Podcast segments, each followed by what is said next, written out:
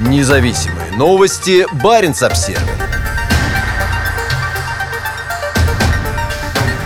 Залп четырьмя булавами поразил цели на полуострове Канин. Как сообщает Российское Министерство обороны, боевые блоки ракет поразили цели на береговом полигоне в восточной части Баренцева моря. Как говорится в сообщении ведомства, залповый пуск 12 декабря был выполнен подводной лодкой Тихоокеанского флота Владимир Мономах из подводного положения в Охотском море. Полигон Чижа находится на полуострове Канин в Ненецком автономном округе. Он известен тем, что является районом поражения для баллистических ракет, запускаемых с подводных лодок на российском Дальнем Востоке.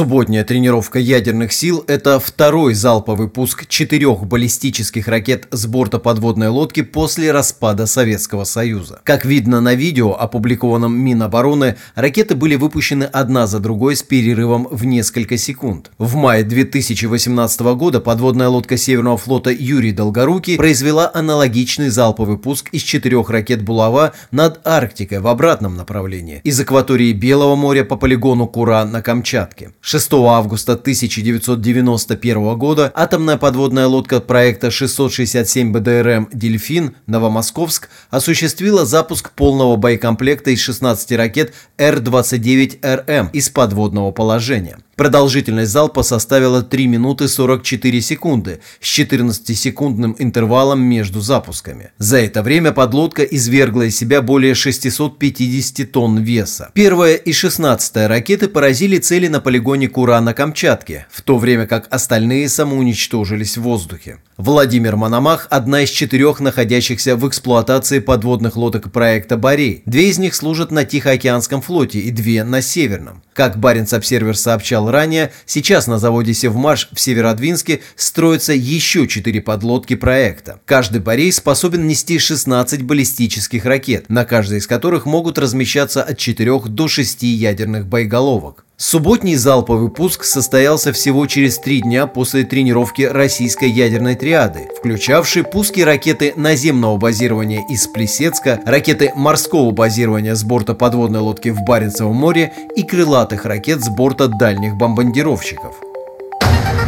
Независимые новости. Баренц-Обсервис